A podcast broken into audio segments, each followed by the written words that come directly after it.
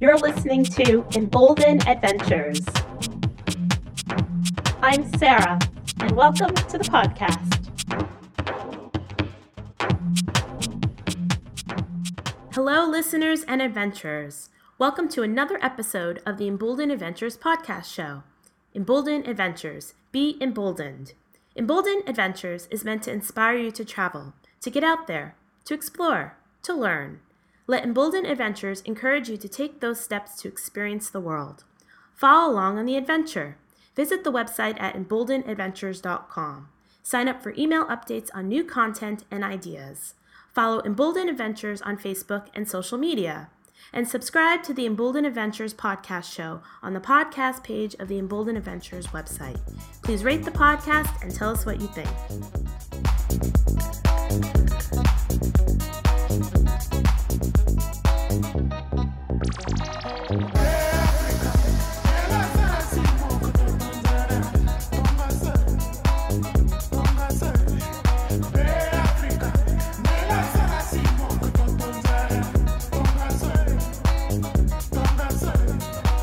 Episode is part of the Embolden Adventures series on Mount Kilimanjaro. Located in Tanzania in Southeast Africa, Mount Kilimanjaro is known as Africa's rooftop. It is the fourth most prominent peak in the world, and it's the world's highest freestanding mountain at 19,341 feet tall. So, what business does this New York City gal have climbing one of the tallest mountains in the world, Kilimanjaro? I don't know either, but I'm going to give it a shot this year. Join me in my journey as I ready myself to summit this mountain, along with my friends from around the world. This mountain climb is not like that of Everest, only reserved for advanced mountaineers with appropriate climbing equipment. It is basically a long, gradual walk up a very tall mountain. However, climbing Mount Kilimanjaro is still a very difficult feat. High elevation can cause altitude sickness for even the best of hikers. The occasional high winds and the cold temperatures can make the hike uncomfortable. While fatalities are rare, just a 0.01% chance, it is worth noting the dangers of falling rocks, slipping, and advanced altitude sickness. The experience is both mentally and physically challenging. Hikers can expect to walk between 3 and 8 hours a day for up to 9 days in total. On the day of summiting, hikers can walk a total of 16 hours, starting in the middle of the night in temperatures as cold as negative 40 degrees Fahrenheit. To be successful in reaching the top, here are some things to keep in mind. Walk slowly. Keep warm by dressing in appropriate clothing and in layers. Stay hydrated. Rest. And travel with experienced guides and porters. Recently, I had a chat with Natalie Tuke of the travel blog natpacker.com. On her site, Nat writes about the joys of backpacking around the world in an affordable way. In 2015, Natalie and her now husband Dave climbed Mount Kilimanjaro. She wrote all about her experience on her website.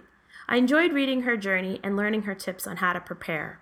And who better to learn about packing a backpack for Kilimanjaro than Natalie? So you were inspired to create natpacker.com with the idea of encouraging others to travel. Yeah, my blog is natpacker.com, so spelt like backpacker, what you say at the back, you got nat. It's a budget travel backpacking blog. You read my adventures, read a bit about different destinations, and some hints and tips of like how to do a round the world trip and things like that. Uh, if you want to find me, I am on Facebook, Twitter, and Instagram so just forward slash Natpacker Travel. It's a very interesting take on a travel blog. I just took a look at all of your posts as it chronicles your adventure. They're extremely comprehensive. I think you did a really great job uh, profiling and documenting your adventure and it got me excited. I'm like, I think I could do this. but how do you go from European adventures to wanting to climb the tallest freestanding mountain in all the world, Mount Kilimanjaro? I'm really curious your story. Basically, always on the bucket list. Me and my partner that year had been well, together, so we thought, let's do something big. Let's actually tick something big off the bucket list, essentially wasn't on the summit for our anniversary. It was technically the day before, so we were nearly there on our anniversary. And he proposed on that day as well. You uh, were proposed to at Kilimanjaro. How congratulations! Yeah, very unexpected. what did you see? I, you know, we know we start in the rainforest and we end in basically a glacier, but everything else in between must be amazing and gorgeous. Uh, it's been described to me as one of the best things they've ever done in, in ever in their life. You feel such a sense of achievement once you've done it for number one. So, but um, like what you see, you get so many good views. There's the third morning you're actually walking over, it's like flat land directly towards the peak, and the sun's coming over the peaks. That's it's like a transition as well. So you go from rainforest to so it slowly gets rockier and rockier, and then suddenly you get cactuses. Yeah, the transition's amazing. It's weird on the way down because it happens so much quicker. You found your training was it sufficient? Didn't really train, if I'm honest. We just kind of did a bit more running than usual. Um, picked up the gym a little bit more. Normally, we only go to the gym once a week, so I did that twice a week instead. So it was just basically doing a little bit extra, but no actual proper training, so to speak. Both me and my partner are very determined once we set our mind on something. So, and it is a lot of determination to get you up there, not just physical fitness. It's actually really wanting to do it. It was sufficient. So the the little that you did in terms of walking, running, maybe some you did some peak climbing, I think, um, yeah, in the area. so you said a couple of peaks that we were getting the uphill kind of training. For me, living in New York, I'm just making a point of walking everywhere. Like, for instance, I yeah. walked to the Apollo in Harlem, and that took me an hour and a half. In my mind, like, walk everywhere. I walked to the opera last yeah. night. I walked all the way down to Chinatown. That was four miles, you know. So um, I did this urban walk with my friend around uh, the Chelsea area. But, um, but you said a very interesting point, and this goes along the lines of what my Army Ranger friend said when we were hiking back in November, which was a lot of fun, actually and he was saying that it's the mental stamina. You said you just yeah. said the mind over the physical. So tell us more about that. Actually, tell me more about that. it's deciding that you are going to make it, rather than if you have doubts that you maybe you can't do it, maybe this isn't right, then you won't manage it. It's having that just complete thought. No, I am doing this. I am doing this. I'm going to do this no matter what that's what pushes you to actually get up there, really. Just accept, yeah, I'm tired, I'm knackered, I feel like I can't go on, but no, I want to do this. It's my once in a lifetime chance of doing this, so I am doing this. It's that determination that definitely gets you up there. So it's because you're tired and because you're, you know, not sleeping right and you're cold. Is is it that, or is it more because of the altitude and you're you're not oh, breathing? Uh, so the altitude sickness with us, it was definitely the second day in the mountains after the first camp. Well, the air's thinner, so you're getting less oxygen in your red blood cells, so it's harder to do physical activity. It makes it more difficult to breathe, so that's why um, they do the whole pole pole constantly. Because if you go too quick, you'll lose your breath so quick, and then you won't be able to do it. It's all about making sure you're breathing right, but it affects you in different ways. Like um, you can lose your appetite, you can not sleep very well, I actually all I got was the tiredness. So I was okay. My appetite was fine. I was yeah, I'll eat anything. Just just give me food. I know I need it. On the actual doing the peak, the actual last well, the summiting, you climb a lot in a small time, and it's that when I really got hit by it. I don't remember much of the summiting night. You, you wake up next morning going, oh I did I did that. Literally, it's, it's so bizarre. And um, we actually took in altitude sickness pills, and actually I can't Diamox, that's what they are, because the company we did it with uh, kind of advised maybe to take them. As soon as we got there, though, the actual guys said, don't bother taking them. One night we decided altitude was starting to get to us a little bit, but nah, I'm going to take it, I'm going to take it. Took one, didn't take it ever again. Really? Yeah, the next morning I woke up and I had the worst pins and needles in my legs. I couldn't stand for the first like half an hour. Wow. It was absolutely terrible, really bad side effects of my no, I'll just deal with the altitude sickness. You hike high, then camp low. So that way it allows your body to adjust better. So doing it naturally like that is a much better way of doing it. And yeah, we had no one in our group, we're only a group of five that got really badly affected by altitude. No one really, because I think it was because of doing that. Walk high, camp low. So you're you're pushing yourself higher up for the day, and then you actually yeah. descend to a lower part so it's yeah. almost like a roller coaster, so to speak, but you're still making your way up It's Yeah. just you're roller coastering it up, and you're sleeping at a lower altitude, in, relatively Yeah, speaking. allows your body to adjust to it better. Ah, that makes sense. Yeah, that mental push, right? I mean, it's amazing. I think what you just said, if I heard you right, you don't remember much of the the summit, and so if you didn't have a photo, you'd never know it happened. What about obviously taking photos, documenting this electronically, maybe having some music to listen to on your headphones? You know, one thing I'm finding is I'm afraid if I bring my phone, if I bring my camera, obviously the battery's going to drain because it's cold. You know, there's no place to charge, there's no electric socket. So, how did you work around that? I, I had the same like worry. I found mine was absolutely fine. For eight um, for eight days, for nine days. Yeah, my camera. We, I didn't have a smartphone back then, so my, my phone was just turned off. Didn't care about that.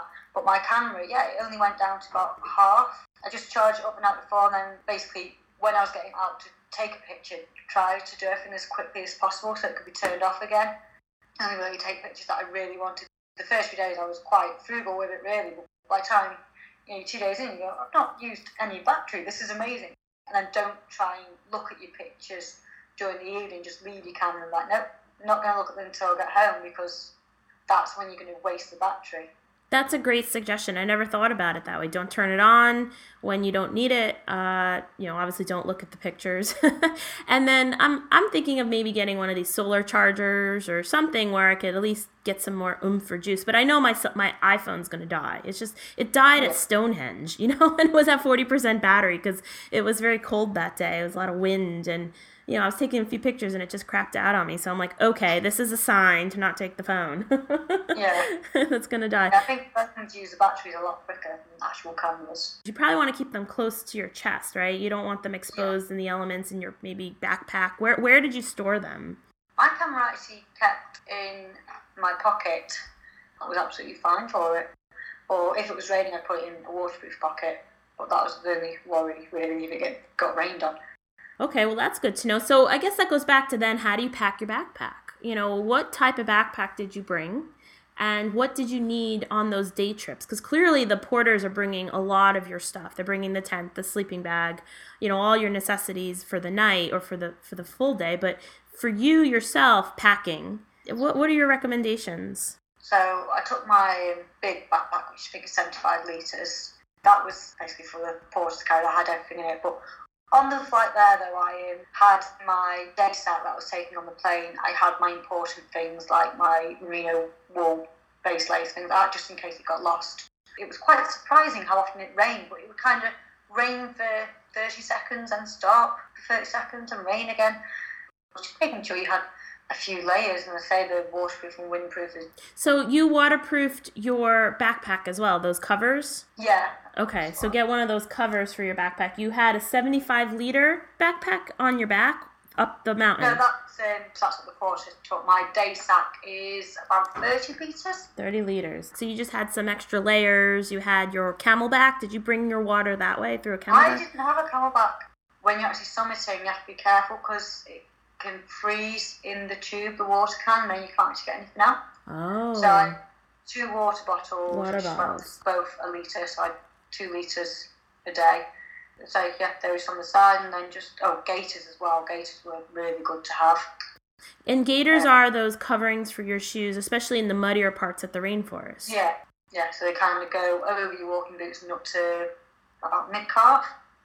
So yeah, when you don't quite need a full waterproof, but it's a bit muddy, they they're great, and they're actually really good for when you're summiting because they give that extra. Even though you've got your merino wool socks, your base layer, your boots, and then your actual pants, and then your waterproof pants and windproof, they just give that extra layer of protection for like your ankles and feet. You mentioned the base layers, the wool socks. You know, a lot of that may be ski equipment. And is that what you saw they were wearing? They were wearing like ski jackets and, you know. There wasn't a lot in ski jackets or anything. It was mainly just like fleeces and then a, a waterproof, windproof coat. Excellent. Okay, so merino wool base layers, bring a bunch because uh, this is one thing I naively thought is you don't change. You wear the same clothes for the eight days you're hiking the mountain. Oh, did change. You do change. We took two pairs of base layers, one merino wool pair and one cheaper polyester pair. save my merino wool base layers until the last couple of days and just use them for that. You had such a range of temperatures, really, so it's just being prepared. The day before the summit, it was more of a plateau we were walking across. The sun was on us so bad. The had my base layer on at that time. I ended up walking just my base layer. It was that hot, and it was like, it shouldn't be this hot up here.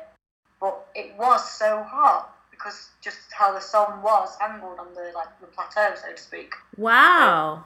Yeah, I thought I I thought I saw that uh, in one of your posts about why you have to go up in the evening, where you start your summit at midnight or so because of the heat. And I was thinking to myself like how I thought there were other reasons for for starting in the evening, but yeah, so you were quite surprised it was hot at the plateau. Yeah, and say that was the day before the summit, so Oh, I see. We were quite high, so I expected it to be a lot colder.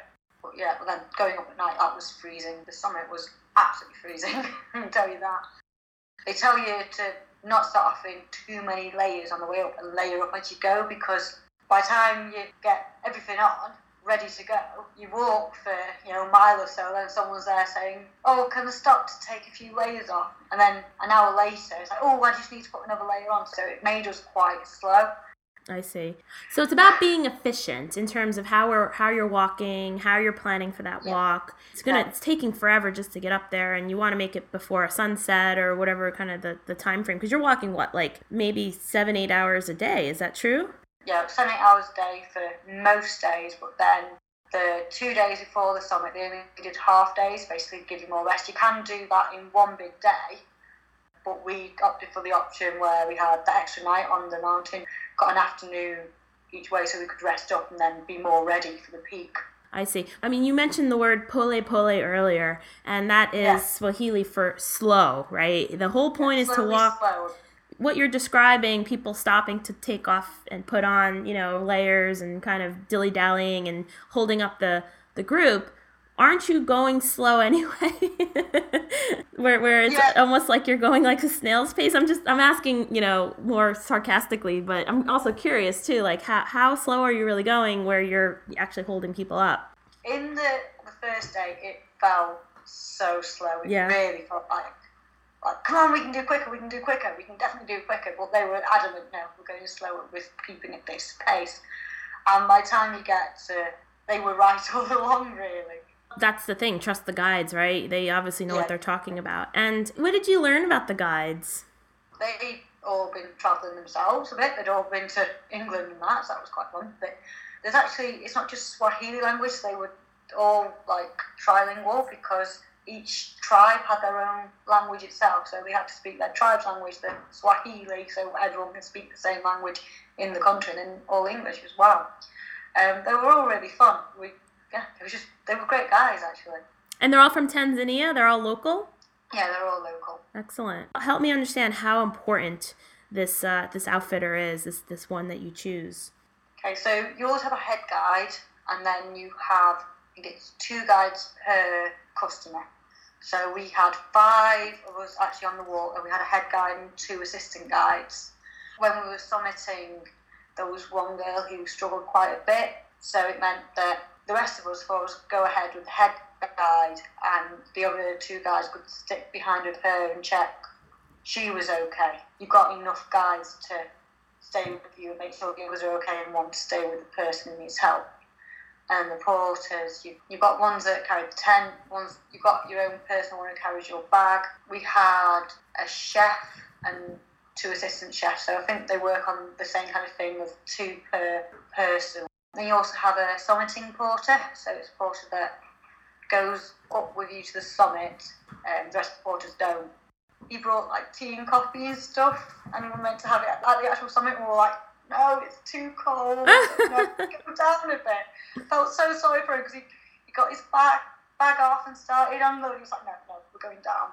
But like on the summit, also the well, our free guides and our summiting porter, they were basically a godsend because it's really hard with the altitude, so it's physically demanding, and they basically ended up carrying everyone's bags. It was amazing. They had their own bags. Even the even your day backpack they were carrying. They were carrying our day backpacks. Wow. The summiting porter took mine off me at that point where I got really cold and forgot that I had all my stuff. He was like, "No, you're not having it. I'm having it." So he had his bag with his tea and coffee and everything. He had mine. You had the guides had like other people's bags as well because you had to take what you need up at the top. Um, but they had like their first aid kits and everything else in. So you know you they are very impressive. Amazing, amazing. They are a godsend. I mean, you're Yeah. they're it's amazing that they're there with you. So they're bringing, they're providing the tents, they're providing the sleeping bags, they provide the food, they provide the toilets. You you could pay extra for your own toilet basically, but the campsites have toilets. Other than that, it's finding a, something to pee behind or a rock Oh, I see. Oh, say like that. okay. But the campsites, ha- so you're you're walking to actual campsites. They're not just a bunch of rock area that looks good to just put down your tent. There's some established sites. Yeah, they're not really establishing you know the sense that you, that what I'm used to. It is literally, um, they just rather have everyone in the same kind of area because it's national park. Um, it means they can provide toilets in the loosest sense of the word, literally a shed with a hole in the ground kind of thing. Were you comfortable camping? I, I found it shocking, a lot more comfortable than I imagined it was going to be. I mean, we were advised to take a our own sleeping mat, so we did that, and it really helped. And the porters actually, they they always try to find the nicest place for our tents. Yeah, it was a little bit cold, and you really had to get really into your sleeping bags. And getting up in the morning was the hardest thing because you know you put your ha- hand out the sleeping bag, you're like, oh, it's so cold, I don't want to go out. But yeah, it was to say strangely comfortable. And what about, I guess you mentioned, I didn't know this, to take your own sleeping mat. Does that have a little bit of a built in pillow? What do you do about the pillows? just use my clothes. I had a hoodie that I rolled up. I mean, you can take a pillow. It's something extra for the porters to carry, really. Or maybe That kind of- something you can blow up. You know, I have one of these small little pillows I bring on the plane. Yeah. I see. And so they're worth their weight in gold. They and these guys are like supermen, you know, it's like the Sherpas in really. Nepal. It's when you see like the porters with the big sacks they have on their head, Yeah. and you can just think how much is in there. And they're sprinting past you. The night we summit, where we were camping, I can't remember what it's called, but I know it's Swahili for ice. That day they did the. It was only half a day trek. But the last campsite, there's no water at, so they had to climb halfway down and go and get water again. Well, we took um, water purification tablets. Water purification tablets. Excellent. Yeah, even though they do boil the water and they make it safe, I found on the first day, no, second day, sorry, when I was just drinking the water they boiled, I got a, not a massively upset stomach, but I felt a little bit, little bit sick all day basically. And then the next day I thought, right, I'm, I'm going to actually put the water pur- purification in, see if it's because I'm just drinking that water. And the next day I felt much better having Yeah. that. Um, rehydration is actually as well is really good. And of like Yeah. that electrolyte type of stuff. Yeah, it helps you just absorb more water basically. So they'd done that and got everything set up and ready before we'd even got there. It seems like the porters are worth their weight in gold. The guide clearly knows what's going on, and it's very important to listen to them. Uh, they're the ones to help Very you. attentive. They can kind of tell if you're struggling before you even know.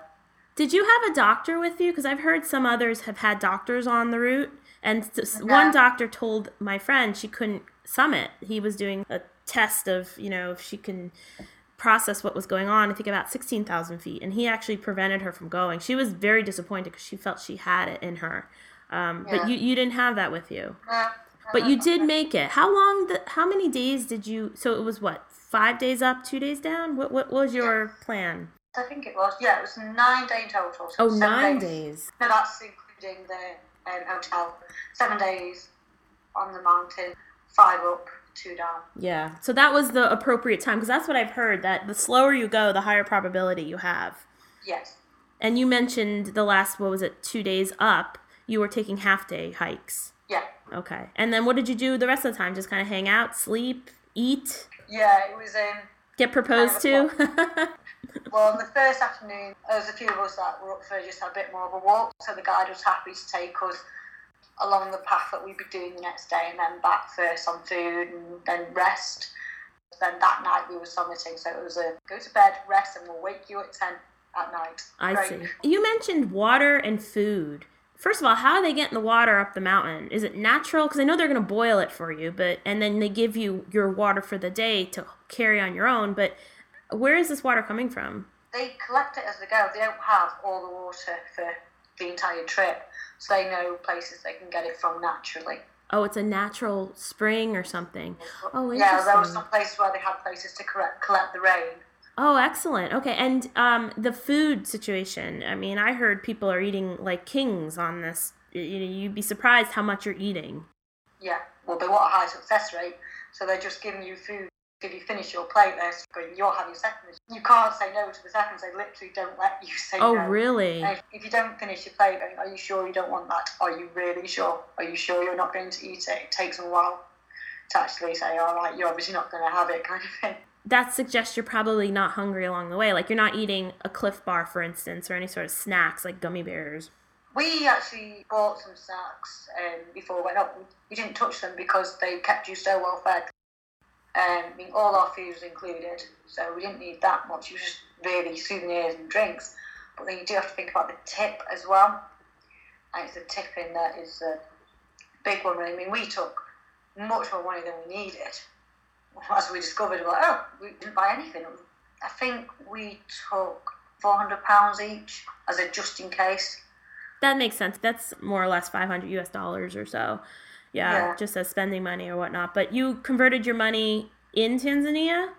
Yep, you do have to do it in Tanzania because it's a closed currency. Oh, is that right? Yes, they do take US dollars, so you don't actually have to convert your US dollars. Oh, perfect. Okay, well, that's easy enough. Um, and for the tip, I know some people talk about this in their blogs. Um, what's an appropriate tip? And you know, some aren't working for a living wage, and they're actually not getting enough of a payment. What, what's appropriate? I mean, obviously these guys are working very hard. I think the general rule was something like 70 to 80 US dollars per day. Per day. But it's different as well for like the porters get a certain amount, then your like personal porters get something like the summiting porter, the chef's assistant guy getting more, and the head guy the most. It's like a pyramid thing. Um, I would definitely to try and do it all in the same currency. You can either do it separately on your own. We decided to do it as a group. We had Tanzanian shillings, we had US dollars, and we had I think we had pounds as well. So it just ended up being this big mess, and people couldn't quite understand what they were getting. But yeah, just make sure you have the same actual currency when if you're doing it in a group. But it, it's quite complicated to figure out because like we were asking our head guide, so what is appropriate? What should we be giving each porter? He was like, no, I can't tell you. I can't tell you. Yeah, so it's seventy to eighty dollars per day, and then it's something like fifteen dollars per day each porter, and then like twenty to thirty dollars per day for the chef and the summiting porter, and then whatever's left for the guide, I think something around that. That kind of ratio is what you want. And do they prefer US dollars? Yes, the, uh, well, our group did because they had they all had US dollar bank accounts. Good stuff. All right. Well, thank you very much, Natalie. I appreciate your time. Hope you enjoy Kilimanjaro. Well worth it. It's well worth it. I'm determined. It's going to be hard, but we're going to see it through. I, I fingers crossed. My brother will be joining me and my friends, and I think it'll be a lot of fun. Good. Excellent. The wonderful Natalie Took of natpacker.com. Thanks again. Nice to meet you. You.